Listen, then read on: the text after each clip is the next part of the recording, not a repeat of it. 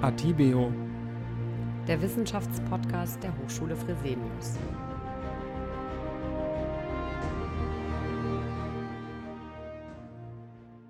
Ja, herzlich willkommen, liebe Zuhörerinnen und Zuhörer, zu einer weiteren Folge unseres Podcast-Specials anlässlich des 175-jährigen Jubiläums unserer Bildungsgruppe. In den letzten Folgen haben wir viel über Karl Remigius Fresenius als Mensch, Wissenschaftler, Chemiker und Gründer erfahren und auch über den Fresenius Familienstammbaum gesprochen. Heute möchten wir uns ein wenig mit den Frauen in der Familie beschäftigen. Da gibt es zum Beispiel die erste Ehefrau von Karl Remigius Fresenius, Mutter seiner Kinder und Namensgeberin der Schwesterhochschulen der Hochschule Fresenius, Charlotte Fresenius. Wie war sie und warum wurde eine universitätsgleichgestellte Hochschule mit dem Schwerpunkt Psychologie nach ihr benannt? Wie hat sich die Psychologie seither entwickelt? Und welche weiteren interessanten Frauen spielten in der Fresenius-Geschichte eine wichtige Rolle? Wir freuen uns sehr, dass sich Margarete Fresenius, Ehefrau von Ludwig Fresenius, bereit erklärt hat, mit uns über dieses Thema zu sprechen. Sie hat sich intensiv mit der Geschichte und auch mit Charlotte Fresenius beschäftigt. Und auch wieder dabei ist Professor Dr. Leo Groß, Mitglied des Hochschulrates der Hochschule Fresenius. Ich wiederhole es nochmal, ehemaliger Vizepräsident und ein wandelndes Geschichtslexikon und Archivar. Vielen, vielen lieben Dank, dass Sie beide mit uns nochmal einen Blick in die Vergangenheit werfen. Herzlich willkommen. Vielen Dank. Dankeschön auch von mir. Wir, das sind Silke Schumacher, Leitung Kommunikation der Cognos AG und Melanie Hahn, Pressesprecherin der Hochschule Fresenius. Ja, liebe Frau Fresenius, ähm, ich freue mich wirklich total, dass Sie heute dabei sind. Ich weiß, äh, Sie machen sowas eigentlich nicht gerne. Umso mehr herzlich willkommen. Wir finden das toll. Wir möchten sehr gerne heute auch mit Ihnen persönlich über die Geschichte nochmal sprechen und wollen vielleicht einfach damit, damit einsteigen, dass Sie uns erzählen, wie fühlt sich das eigentlich an als Unternehmersgattin an der Seite von Ludwig Fresenius. Seit 50 Jahren sind Sie in der Familie. Äh, ich glaube, das war um die Zeit, zu der ich geboren wurde. Da sind Sie schon in die Familie gekommen. Sie haben vorhin so ganz witzig gesagt, seit 50 Jahren sagt mir mein Mann, was ich zu tun habe. der hat Sie auch überredet, ne, dass Sie heute teilnehmen. Aber meistens ist es ja nicht ganz so. Vielleicht können Sie einfach mal erzählen. Ja, so ist das. Sie haben das ganz richtig erkannt. Also ich glaube, die Rolle der Unternehmerfrauen hat sich in den letzten zwei Generationen sehr stark geändert. Heute sind die jungen Frauen natürlich viel selbstständiger haben und, und würden das, was wir gemacht haben, gar nicht machen. In unserer Generation wurde von der Unternehmerfrau erwartet, den Beruf aufzugeben und die Frau an seiner Seite zu sein. Von unseren Unternehmerfreunden war keine Frau berufstätig, obwohl wir alle einen Beruf erlernt hatten. Mhm. Die Frau von Ludwig Fresenius zu sein, das ist vielleicht ein bisschen speziell, heißt sehr flexibel zu sein. Er hat damals, äh, Anfang der 70er Jahre, hat mein Mann die Firma Human gegründet. Das war eine Firma, die hat Biochemikalien hergestellt.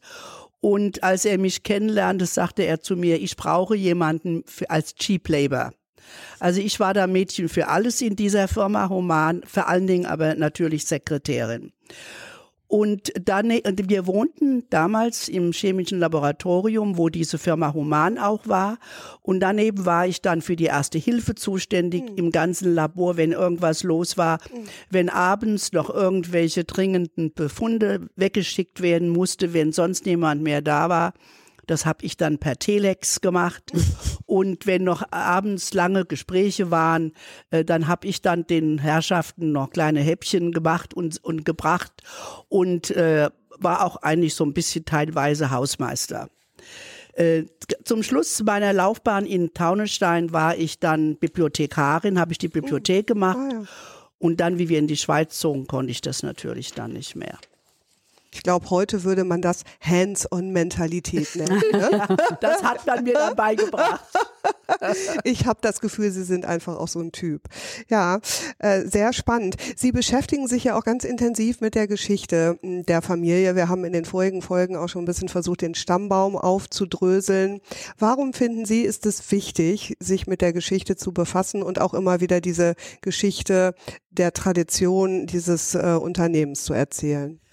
Ja, das ist mir ganz wichtig und äh, da muss ich eine Dame in dieser Familie Fresenius besonders wirklich hervorheben, äh, die nie in der Firma gearbeitet hat. Die Margarete, die hieß auch äh, Margarete, war die Großtante meines Mannes. Äh, und die Margarete, die lebte damals, als ich in die Familie kam, in der DDR. Und äh, sie war damals schon über 65. Das heißt, sie konnte einmal im Jahr hier in den Westen kommen. Und diese Tante kam dann zu uns nach Taunusstein und hat mir dann also all die vielen Jahre, die sie kam, ununterbrochen wirklich mich gebrainwashed über die Familie Fresenius. Mhm. Sie hat mit, wir haben sie Tante Gretel genannt und sie hat eigentlich mit mir, aus mir eine überzeugte mhm. Fresenius gemacht und sie hat mir sehr viel über die Familie erzählt und mir eben auch die Wichtigkeit der Familientradition in einer solchen Firma klargemacht. Ihr habe ich sehr viel zu verdanken und ich denke immer noch gerne und voller Liebe an sie zurück. Und ich hoffe, dass die Tradition an einer Firma, einer Familienfirma einfach persönlicher ist und vielleicht auch menschlicher wirkt als eine Firma, wo das eben nicht so ist.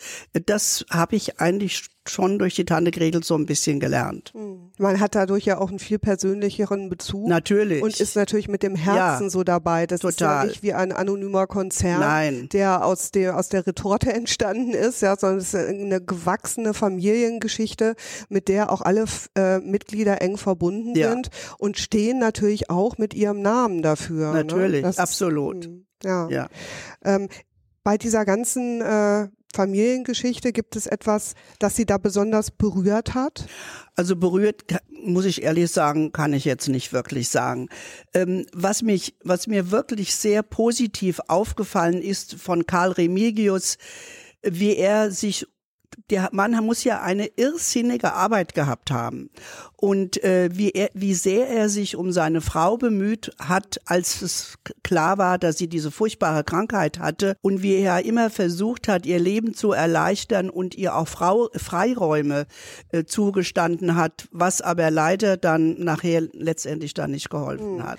Ja, an der Stelle vielleicht kurz für unsere äh, Hörerinnen und, und Hörer, die, ähm, die Charlotte Fresenius war äh, zuletzt äh, litt sie unter einer äh, psychischen Erkrankung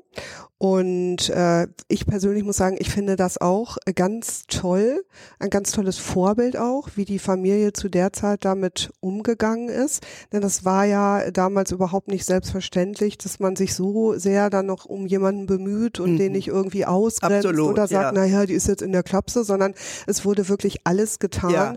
um die Charlotte zu unterstützen. Ne? Sie ja. wurde behandelt, sie wurde immer wieder nach Hause geholt. Also äh, die Charlotte war ja auch eine ganz spannende Frau in, in ihrem gesamten Leben.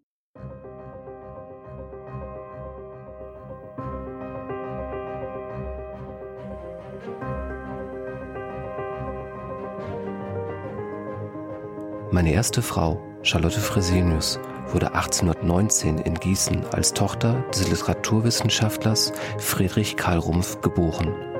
Während meiner Studien- und Assistentenzeit bei Justus Liebig in Gießen besuchte ich immer wieder meine verwitwete Tante Christine Margrethe Rumpf. Ich verliebte mich in ihre Tochter Charlotte, die ich schon aus Kindertagen kannte. Nach meiner Habilitation im Januar 1843 verlobten wir uns und heirateten am 21. September 1845.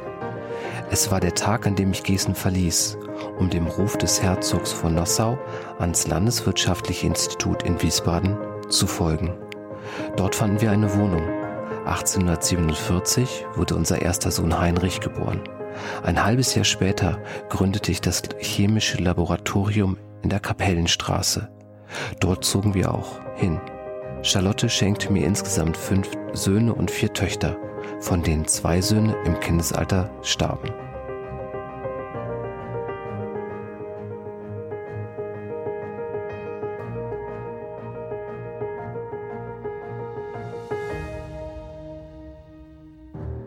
Was finden Sie persönlich denn an der Charlotte als Mensch noch faszinierend? Also ich kann es jetzt nicht direkt faszinierend sagen, aber was mir wirklich bei ihr äh, Eindruck hinterlassen hat, ist, wie sie ihr Leben gemeistert hat. Ich meine, ein solcher Mann, der ist ja schon wirklich ein Hammer, muss man mal ganz nüchtern so sagen. Wem sagt man das? Ne? Ja.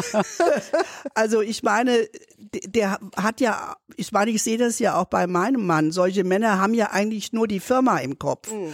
Und dann hatte sie eben wirklich diese vielen, vielen Kinder und hatte, hat einen riesen Haushalt gehabt und äh, die, diesen aktiven Mann. Und ich gehe mal davon aus, dass die auch wirklich immer noch viele gesellschaftliche Verpflichtungen hatten. Also das hat mich schon sehr beeindruckt. Und ich bin mir ganz sicher, dass sie irgendwann dann doch auch selbst gemerkt hat, dass sie diese Krankheit hat oder dass irgendwas nicht mit ihr stimmt. Und ich gehe mal davon aus, dass sie lange versucht hat, das zu unterdrücken und ähm, vielleicht auch die Tatsache rauszuzögern. Also ich finde sie schon sehr beeindruckend, das muss ich sagen. Mhm. Finde ich auch und deshalb auch toll, dass ihr hier ein Denkmal gesetzt äh, wird, ja. dem eben jetzt äh, die Charlotte Fresenius ja. Hochschule in Wiesbaden ja auch nach ihr benannt Absolut. ist. Absolut. Finde, das ja, das finde ich freut mich auch sehr. Ne, das passt hervorragend, ja. weil hier ja auch wirklich Psychologie unterrichtet genau. wird. Das ist super. Ja. Ähm, die, über die Charlotte ist ja auch überliefert, dass sie äh, ihren Mann sogar im Labor äh, bei Arbeiten unterstützt hat. Was ist denn da dran? Jetzt muss man ein bisschen vorsichtig sein, wenn das ein Historiker oder eine Historikerin untersuchte, würden wir sagen, bislang haben wir dafür eine Quelle. Diese Quelle ist eine Gedenkrede äh, von einem der Söhne unseres Gründers. Ähm, das war anlässlich des 100. Geburtstages von Karl Remigius, also 2000, äh, 1918. Das heißt, der Vater war schon 21 Jahre tot, als er das erzählte. Und er beiläufig, fast in einem Nebensatz, sagte, ja, da waren ganz viele Mangananalysen zu machen und äh, unsere Mutter hat den Vater dabei unterstützt. Mhm. Ich kann mir nur vorstellen, so wie es die Frau Fresenius eben gesagt hat, dass das eher eine Ausnahme war, dass sie das vielleicht mal gelegentlich machte. Der Hintergrund ist im armen, äh, selbst an Rohstoffen nicht übermäßig reichen Herzogtum Nassau, aus dem so viele Menschen aus Not auswandern mussten im 19. Jahrhundert. Da gab es halt ein bisschen Manganerzvorkommen. Da war übrigens ein österreichischer Herzog, der Stefan, noch mit beteiligt, mit dem sich Fresenius anfreundete. Und da haben sie Serienanalysen von solchen Gesteinen gemacht, um zu gucken, wie viel Mangan ist da drin. Ganz im Sinne von äh, Gründer Remy Fresenius, der sagte, das mache ich ja auch nicht damit in der Schublade gerade die Messwerte liegen, sondern damit der Stefan, der Herzog, der Erzherzog weiß, was seine Mineralien wert sind, wie hoch der Mangangehalt da drin ist. Ab einem gewissen Mangangehalt hätte es sich nicht mehr nach unten, hätte es sich mehr gelohnt, das auszubeuten. Mhm. Also die war mit ihren sieben Kindern, überlebenden sieben Kindern voll und ganz beschäftigt mit dem Haushalt, ja, auch mit den gesellschaftlichen Verpflichtungen, die dazugehört haben. Alles andere äh, aus meiner Sicht ähm, ist, fällt nicht sehr ins Gewicht. Sicherlich war es in dem Sinne, das heißt ja dann immer so schön, sie hielt ihm den Rücken frei, ein Mann, der so aktiv war wie unser Gründer, so vielfältig aktiv war, für den war es wichtig und das hat er auch oft gesagt, das scheint auch in den Briefen zwischen den beiden auf, ist es sehr schön und das geht mir heute noch so, nach über 50 Jahren mit meiner Frau. Du hast halt, wie heißt es hier in der Nachbarschaft, einen Heimathafen. Du kannst mal irgendwo hingehen, wo das alles, was dich beruflich manchmal an Krisensituationen, auch hier bei uns in meinen 40 Jahren, dich beschäftigt, da kannst du das alles mal auf die Seite lassen, da nimmt dich einen in den Arm und sagt, komm, lass mal gut sein, jetzt trinken wir einen Tee oder ein Glas Wein und Wer möchte das nicht? So ist das. Und das über so eine lange Zeit. Ja, und das Gratuliere sie, euch. Oh, danke. Das aber eben auch dem Remy, bei dem durfte es leider so lange nicht sein, aber das hat er an seiner Charlotte ganz gewiss gehabt. Mhm, das sehe ich auch so. Und ich denke, kann mir auch nicht vorstellen, wirklich, dass sie da groß im Labor geholfen hat, mhm. weil sie ja dann doch sehr schnell die Kinder bekam. Dann hat die ja gar keine Zeit für sowas um gehabt. Gottes Willen, was soll man auch noch alles Ja, machen? ja. Die Kinder, Ja, die ja. Unterstützung. Ja. Ja, genau. Und das hat vermutlich auch dann unter anderem dazu geführt, dass sie, ähm, und Sie haben es ja gerade, oder ihr habt es gerade schon angesprochen, im Alter von 45 Jahren an, so nannte man es damals, Nervenleiden erkrankte. Und ähm, zunächst versuchte man, ähm, ihr Leiden durch einen Badeaufenthalt in Peterstal zu mildern. Und dann wurde es aber doch notwendig, dass sie in eine Klinik nach Illenau bei Achern in Baden kam. Aus heutiger Sicht klingt das so, als hätte Charlotte unter einer Depression oder einem Burnout gelitten. Ähm, lieber Leo, du hast es tatsächlich geschafft, an ihre Krankenakte zu kommen. Unglaublich. Ähm, ja, Wahnsinn. Was äh, kannst du ein bisschen berichten? Was haben die Ärzte denn diagnostiziert? Eine Diagnose habe ich da bis jetzt. Ich habe erst einen ganz kleinen Teil transkribieren können. Das ist ja alles handschriftlich in verschiedenen, mehr oder weniger gut lesbaren Handschriften der Zeit. Ähm, also ein bisschen ist dabei, was wir in der Wissenschaft Serendipity nennen. Das heißt glücklicher Zufall, der jemanden trifft, welcher im entscheidenden Moment erkennt, wozu das gut sein könnte. Wir fahren von der Autobahn ab in Aachen, um uns mit Freunden im Schwarzwald zu treffen. Und ich sehe eins dieser schönen braunen Schilder, äh, historisches äh, Denkmal oder so. Und da steht Illenau. Und da zuckt es mir durch den Kopf, da war doch die Charlotte, das war doch die Klinik. Das gibt's Übrigens ja nicht. zur damaligen Zeit eine der wirklich guten Kliniken, das habe ich schon lange recherchiert, die einen sehr guten fachlichen und menschlichen Ruf hatte. Der Roller, der Chef damals, vielleicht hören wir von einem Kollegen oder einer Kollegin dazu noch was, äh, war also wirklich ein Crack, wie man heute sagt, ein, ein hochgeschätzter Mann in diesem äh, Gebiet. Der hat diese große Klinik quasi aufbauen, helfen und das Geld dafür herbeigeschafft. Äh, da waren Gärten, in denen Leute arbeiten konnten. Die sollten an der frischen Luft sein, die sollten Bewegung haben können. Die das konnten, machten Ausflüge. Es gab eine Kirche, die beiden Konfessionen diente. Es gab ein Liederbuch. Wir denken dran, wie demente Menschen heute aufblühen, wenn wir mit ihnen Lieder singen. Es gab ein Liederbuch, äh, woraus gesungen wurde. Also der tat wirklich alles und da wurde sie dann hingeschickt.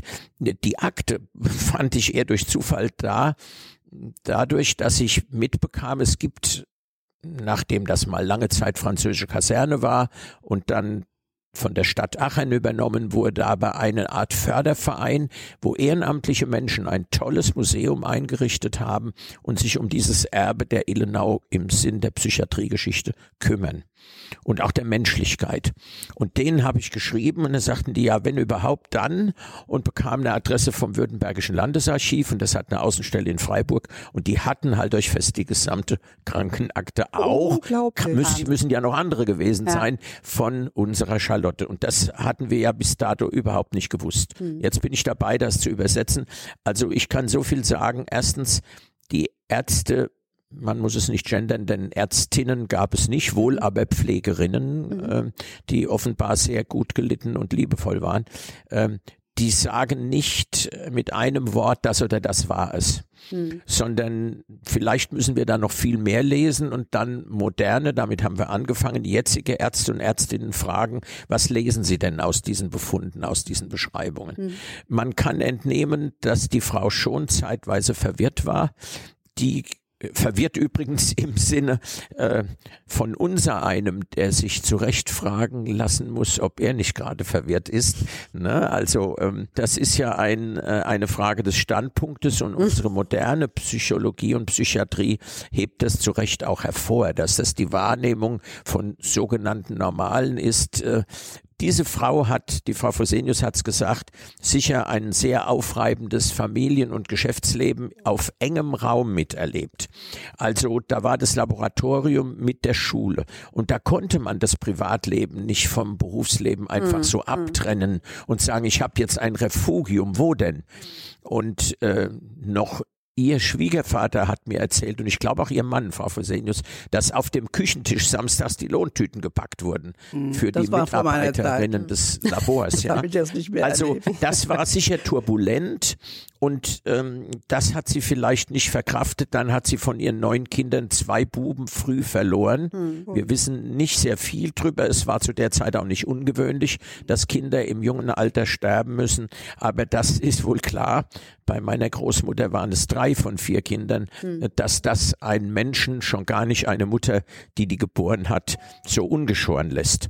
Und äh, dann äh, hat sie noch mitgekriegt, 1866 wurde ja Wiesbaden als Hauptstadt des Herzogtums Nassau nochmal erschüttert, weil die Nassauer in der sogenannten Schlacht bei Königgrätz sich mit den Österreichern zusammengetan hatten und haben dann diese Schlacht verloren, da haben die Preußen Nassau annektiert. Mhm. Da marschieren da preußische Truppen ein und äh, Karl Remigius war ja mit dem Herzog das war jetzt kein Klüngel oder sowas, aber der schätzt ihn als Dienstleister, dem hatte er sogar Chemievorlesungen im heutigen Landtag gehalten. Mhm. Ähm, Charlotte hat bei den ersten Begegnungen am Hof ganz fürchterlich Angst gelitten, dass sie was falsch macht als Mädchen aus Gießen Auch total und hat dann von ne? Familienfreunden ne? gelernt, wie man einen Hofknicks macht und hat sich dann ganz erstaunt geäußert, dass der Herzog und seine Frau ja ganz normale Leute waren und so sinngemäß gesagt haben, komm Mädchen, machen wir nicht so einen Aufwand, das, mir, ich bin ja nur der Herzog so ungefähr.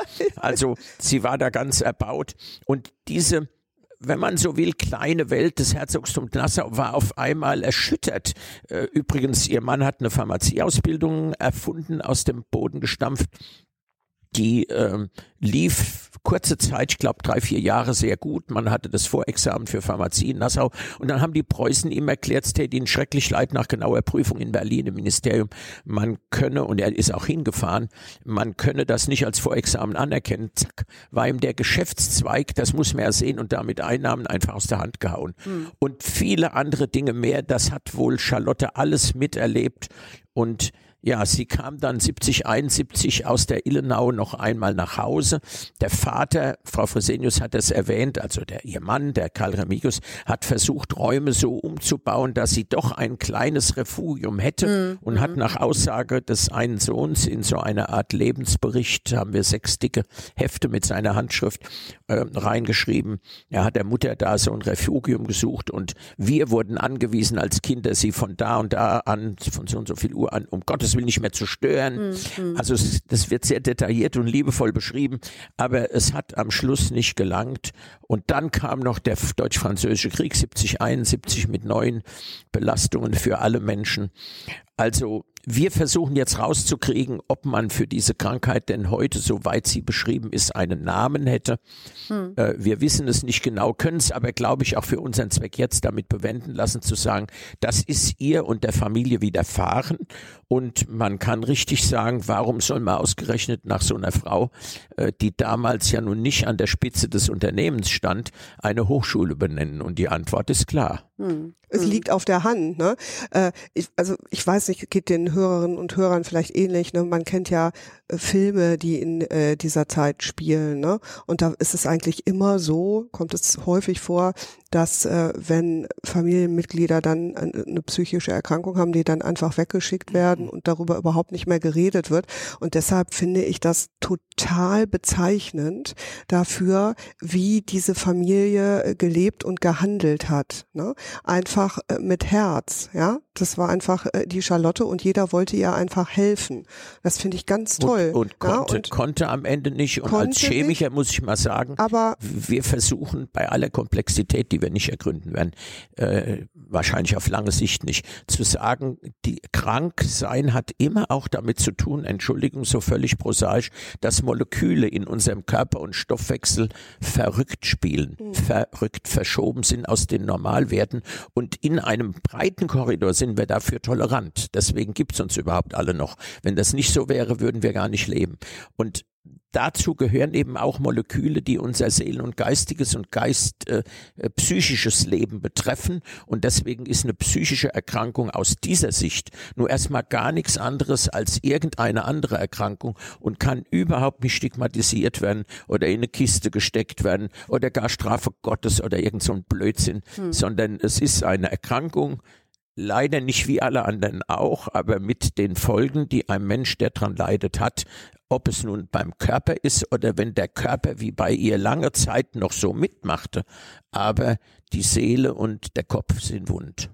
Und es ist ja heute größtenteils, muss man sagen, auch anerkannt, nicht überall. Für viele ist es ja immer noch ein Tabuthema, aber auch deshalb ist es ja eigentlich hervorragend, dass wir sagen, wir haben jetzt eben äh, eine unserer Hochschulen auch nach der Charlotte benannt. Ich finde, das ist eine absolut logische Herleitung. Mhm.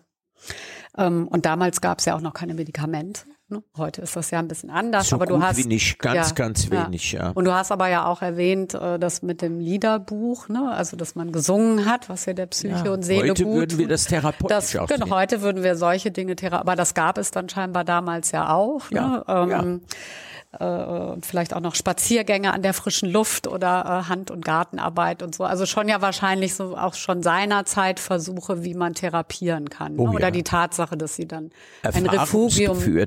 Erfahrungsgeführt, oft. Und es gibt ein eigenes Buch, das habe ich für schlappe 10 Euro dort kaufen können. Ein Nachdruck dieses Buches von Roller. Ah ja. Darüber, wie er das sieht. Ah ja, interessant. Die Wissenschaft der Psychologie hat sich aber seither natürlich weiterentwickelt. ähm, Und wir wissen ja alle, das Thema Mental Health hat in den letzten Jahren auch in der breiten Öffentlichkeit eine immer größere Bedeutung bekommen.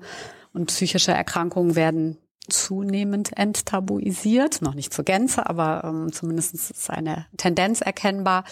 Ähm, und wir haben mal ähm, einen Psychologieprofessor gebeten, einen kurzen Exkurs zur Entwicklung der Psychologie und der äh, Therapie von psychischen Erkrankungen zu geben. Also eine kleine, einen Exkurs in die Psychologie-Geschichte.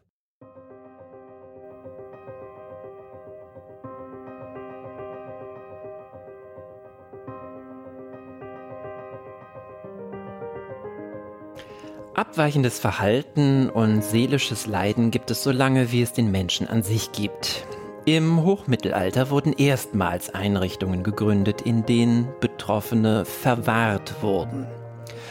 Hospitäler, in denen eine humane Versorgung und Pflege von Kranken angeboten wurden, gründeten sich erst im 17. Jahrhundert in Europa.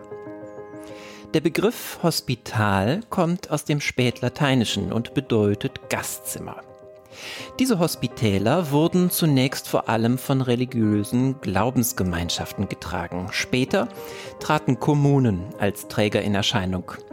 Zum Beispiel gründete König Friedrich I. von Preußen das Krankenhaus Charité in Berlin. Erst im 18. Jahrhundert wurde die ständige Anwesenheit von Ärzten in Hospitälern üblich und die Behandlung richtete sich zunehmend auf die akute medizinische Versorgung aus, wie wir es heute auch kennen.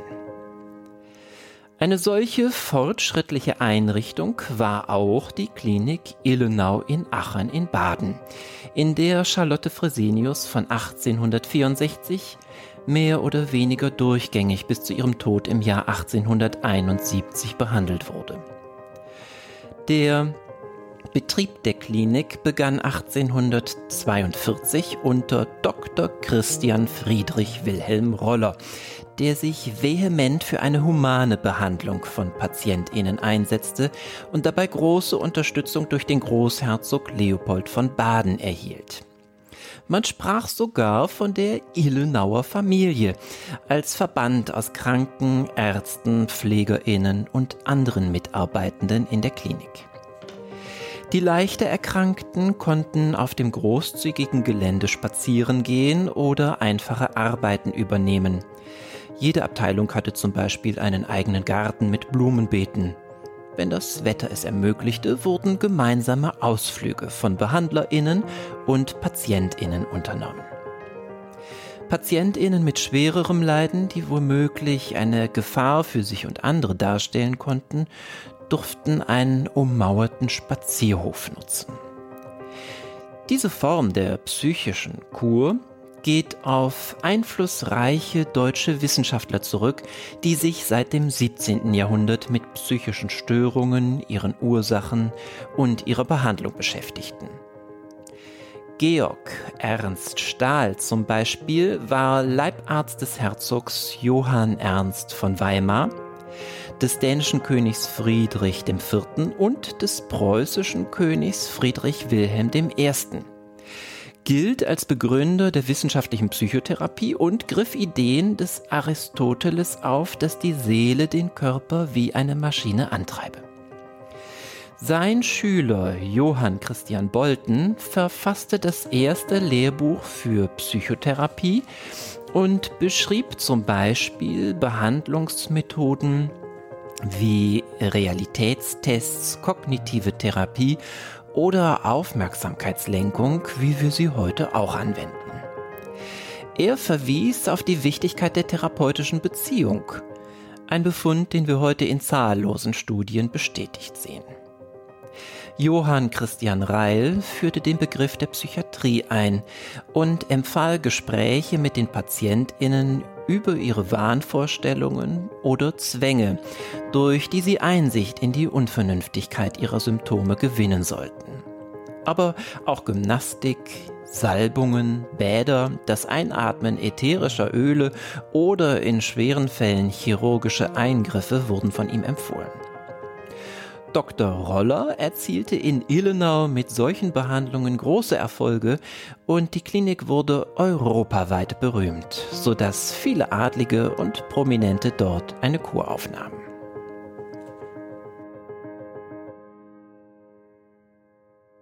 Ja, spannend. Ähm, die Charlotte war ja eine der Fresenius-Frauen. Äh, Frau Fresenius, gibt es denn noch weitere Frauen, die wichtige Rollen gespielt haben, so in der Geschichte der Familie? Also ich kann da jetzt von dem, was ich so gehört habe, äh, eigentlich möchte ich unbedingt noch erwähnen, die Großmutter meines Mannes, und zwar die Ehefrau von diesem Fresenius, der auch Ludwig hieß und dem mein Mann wohl sehr, sehr ähnlich sein soll in jeder Beziehung. Der sieht ihm auch ungeheuer ähnlich.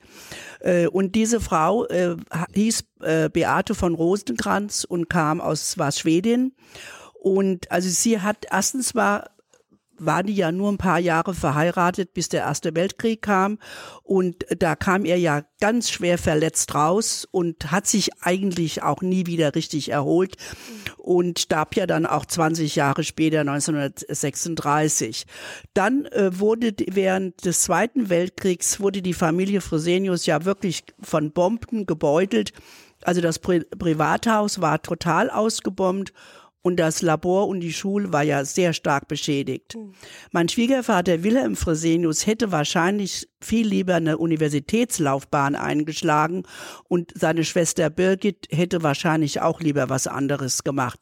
Aber die Mutter Beate, die stand da vor der Türe und hat gesagt, nix da aus, den, aus der Asche dieser Bomben werdet ihr das jetzt wieder aufbauen. Mhm. Und die, die muss eine sehr, sehr starke Frau gewesen sein und das haben die beiden dann auch gemacht.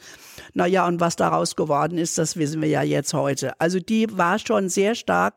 Sie hat diese beiden Kinder auch sehr, also wie sie natürlich auch erwachsen, äh, sehr stark unterstützt. Und ich denke, ohne sie wäre das nicht so weitergegangen nach dem Krieg. Und äh, meine, meine Schwiegermutter, jetzt äh, die Irmela Fresenius, die hat dann im höheren Alter die Bibliothek übernommen und ähm, die ich dann später übernommen habe. Hm. ist ja ganz toll. Da sieht man doch mal wieder die Frauen im ja, Hintergrund, absolut, die es dann ja. aber in Wirklichkeit gerissen haben. Ja, Und da muss man sagen, natürlich nicht in dem Sinne freiwillig, denn Beate von Rosenkranz hatte sich vielleicht ein anderes Leben erträumt. Äh, übrigens hat äh, der Urgroßvater, wie es so schön bei uns heißt, der Remy, der Gründer, hat viele Schüler, Schülerinnen kann man da noch nicht sagen, aus Skandinavien gehabt. Mhm. Und ich habe durch Zufallsfunde, indem ich eben Namen gelesen habe und habe gesagt, das klingt schwedisch oder der kommt aus Schweden, aus unserer vollständigen 5100 Menschenliste, die bis 1948 bei uns waren, welche rausgepickt und habe dann rausgefunden in schwedischen Biografien, ja, der hat, das ist der Begründer der Milchhygiene in diesem Bereich und also die hatten bei ihm gelernt. So haben, ja, natürlich, Herrlich. das ist ja eine ganz starke Frage. Ne? Die kommen aus den Sitzen einer Kuh mhm. und Milch ist ein Lebensmittelprodukt, das ist nicht ungefährdet. Also da zum Beispiel oder Butter oder Fleisch in Skandinavien, das geht auf ihn zurück. Und äh, Beate hat, wie wir gehört haben, zum Beispiel die Birgit Fresenius angespitzt. Ja gut, die hat nicht studiert, die war lebenslang Chemotechnikerin mit Fresenius-Examen. Natürlich hätte die studieren können, Sie haben es angedeutet, Frau Fresenius. Die ist mit dem Fahrrad ähm, 50 Kilometer nach Assmannshausen gefahren, hat Quellwasser abgeholt und mit dem Fahrrad zurückgebracht damit man von der Analyse ein bisschen was zu beißen hatte. Also die haben das wirklich aus Ruinen wieder aufgebaut, im Keller die ersten Examiner nach dem Bombenangriff gemacht. Und sie hat eigentlich zusammen mit ihrem Bruder Wilhelm, von dem wir gehört haben, der hätte vielleicht auch was anders machen können, der ging, stieg dann in die Zeitschriftredaktion ein und in das äh, damalige chemische Laboratorium, später Institut und Hochschule. Und die beiden haben das nach dem Krieg wieder so langsam in Bewegung gebracht, nicht ohne zum Beispiel, ohne eine kleine Frau, die ich als hutzelige alte Dame kennenlernte, die immer noch bei uns wohnte, die Edith Wienrich. Das war ein Flüchtlingskind, der sowas von schlecht ergangen war. Und die fanden Heimat bei uns und wir fanden in ihr die Frau, die die Mikrobiologie bei Fresenius wieder aufgebaut und ins Laufen gebracht gebracht hat. Also das war auch eine Frau. Toll. Und dann gab es Professorinnen. Also ja. als ich da ankam als junger Chemiker 1981, war das ein richtiges Weibergeschäft, Entschuldigung, sagten wir damals. Also die Damen, das war die Frau Dr. Boley, eine Mikrobiologin, Biologin, die Frau Professor Grüttner und die Birgit, diese drei. Und die Studis haben sich zum Teil vor ihnen gefürchtet. Die Bo, die leider jetzt ganz alt und krank und dement ist, die mich nicht mehr verstehen kann, wenn ich telefoniere. Aber die hat das alles in die Wege gebracht und dann hieß es, bei der kriegst du eine Sehnenscheideentzündung, so musst du mitschreiben in der Vorlesung. Und die Professor Grüttner, wenn die mal zu einem Studenten, da waren 30-jährige, 35-jährige Männer dabei, sagte, Schätzchen. Dann wussten die, das ist so wie beim Mark Twain Thomas Sawyer, dann gab's Ärger, ja. Also die, die fürchteten sie, mhm. manchmal sich auch vor ihr. Und trotzdem haben die ganze Generationen von Studis über die Schwellen gebracht und ich habe sie auch sehr zugewandt über, äh, erlebt, wenn es mal zum Transen kam und ein Studi wirklich im Loch hing, dann haben die gesagt, so kommen Sie mal rein zu mir, ich mache Ihnen mal einen Kaffee oder ich gebe Ihnen mal eine Tablette. Du, und äh, welche war es denn? Du hast mal davon erzählt, ich habe aber vergessen, äh, wer es genau war, aber es gab doch auch eine äh, Dozentin, Professorin, die dann auch durchaus dafür bekannt war, wenn ein äh, Studierender nicht aufgetaucht war. Das war die Erika Boley. Dann ging die nach Hause und holte den. Es, in, einem Fall, in einem Fall wurde mir erzählt, die sei morgens dem, der nicht weit von der Schule weg wohnte, auf die Bude gerückt, von dem sie wusste, der hat dann abends äh, sich die Kante gegeben und hat den aus dem Bett gezerrt und gesagt, und Sie kommen jetzt zum Unterricht. ähm, so waren wir nicht, aber dass wir zum Beispiel auch bei 50 Studis in einem Semester gemerkt haben, wenn Johann Mayer fehlte oder Elsa mhm, Müller äh, und haben die anderen gefragt, was ist denn mit dem los? Und haben dann gesagt, hier habt ihr organisiert, dass er dem, wenn der jetzt zwei Wochen zu Hause bleiben muss, die Mitschriften gibt und dass er euch um den kümmert, dass er nicht abgehängt wird. Also das hat eine Tradition bei uns, äh, dass wir die Leute da nicht für Nummern halten und bei allem Schweren und alle, alle Härte, die diese Frauen auch selber hatten, sonst wären sie gar nicht an so Stellen gekommen damals. 1908 haben wir die erste Frau in die Ausbildung aufgenommen. Das Wahnsinn. war zum ersten Mal. Und seitdem immer wieder im Krieg über 50 Prozent. Klar, die Männer waren weg. Und jetzt noch gehen Sie mit mir nach Korneuburg in Österreich. Da leitet eine Frau eine große Firmengruppe, die Kunststofffolien für die Lebensmittelverpackung herstellt, die Evelyn, die ist dort die Direktorin. Die Christiane Riedinger hat ein Stipendium vom National Trust in England und ist promovierte Biochemikerin und dann Ärztin und leitet jetzt auch Teile von Ausbildung in dem National Health System. Oder Dorit Jakob war bei uns CTA, die ist jetzt Professorin in Australien und untersucht, ob Muscheln, die man irgendwo findet, auf dem Markt oder am Strand echt sind. Mhm. Also so könnte ich weiter erzählen. Frauen spielen schon bei uns bis in die Studierendengeneration und da sehe ich ja nur meinen Fachbereich. Wie, wie ist die mehr? Eine Chefredakteurin von Vogue hat hat bei ja, uns studiert. Genau, bei der AMD. Mhm. So, genau. also mhm. Äh, das wollen wir so fortsetzen mhm. und Sehr äh, wollen drauf gucken, dass äh, gute Leute nicht danach beurteilt werden, welche Chromosomen sie haben. Und mir wird eine geheime Freude an besonders guten Studentinnen vergönnt sein, weil äh, ich habe das immer wertgeschätzt, wie sehr die sich reingekniet haben. Und das Besondere äh, bei uns, finde ich, äh, ist ja auch bis heute dieser persönliche Kontakt ne, zwischen äh, Professoren, ja. Dozierenden und äh, Studierenden und das wollen wir ja auch fortführen in die Zukunft, denn das unterscheidet ja ganz klar den Unterricht vor Ort auch äh, von digitalen Formaten, die heute ja auch sehr beliebt sind, ne, dass einfach jemand da ist, mit dem man sich auch austauschen kann, ne, mit dem man auch mal ein persönliches Problem besprechen kann. Äh, Frau Fresenius, da gucke ich Sie jetzt nochmal an. Was würden Sie sich denn wünschen für die Zukunft äh, dieses Unternehmens, der Hochschulen, dieser ganzen Bildungseinrichtungen, wenn wir jetzt von 175 Jahren sprechen, was wäre Ihre persönliche Vision für die Zukunft? Vielleicht auch aus Ihrer Perspektive als Frau. Ja, ich äh, mein großes Anliegen ist natürlich schon, dass weiterhin auch schon diese Familientradition aufrechterhalten wird und dass wir uns dessen bewusst sind. Denn ich meine, es gibt ja wirklich nicht so viele Institutionen, die 175 Jahre ähm, mehr, ich meine, wir hatten ja auch viele Dinge, die nicht so gut waren, aber doch immerhin sind wir ja jetzt ganz erfolgreich.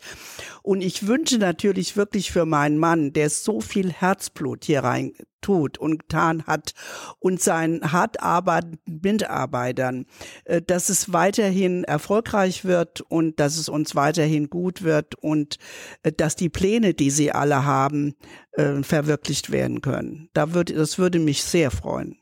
Das ist sehr nett von Ihnen. Vielen, vielen Dank. Ja, Dankeschön. Das war äh, mal wieder ein sehr, sehr interessantes Gespräch. Vielen Dank dafür. In der nächsten Folge sprechen wir mit Ihrem Mann, Frau mhm. Fresenius, mit Ludwig Fresenius und mit Max Faust über den Fresenius Gründer Spirit, über den haben wir auch schon häufiger gesprochen, und das Pioneer Lab. Vielen Dank in die Runde dass ja. Sie ähm, uns so viel erzählt haben. Und äh, vielen Dank auch an die Zuhörer und Zuhörerinnen, dass Sie wieder zugehört haben. Und hoffentlich sind Sie auch beim nächsten Mal wieder dabei. Und Sie können natürlich gerne unseren Podcast überall dort abonnieren, wo es Podcasts gibt. Vielen, vielen Dank. Tschüss. Tschüss. Tschüss. Dankeschön. Tschüss. Tschüss. Atibeo. Der Wissenschaftspodcast der Hochschule Fresenius.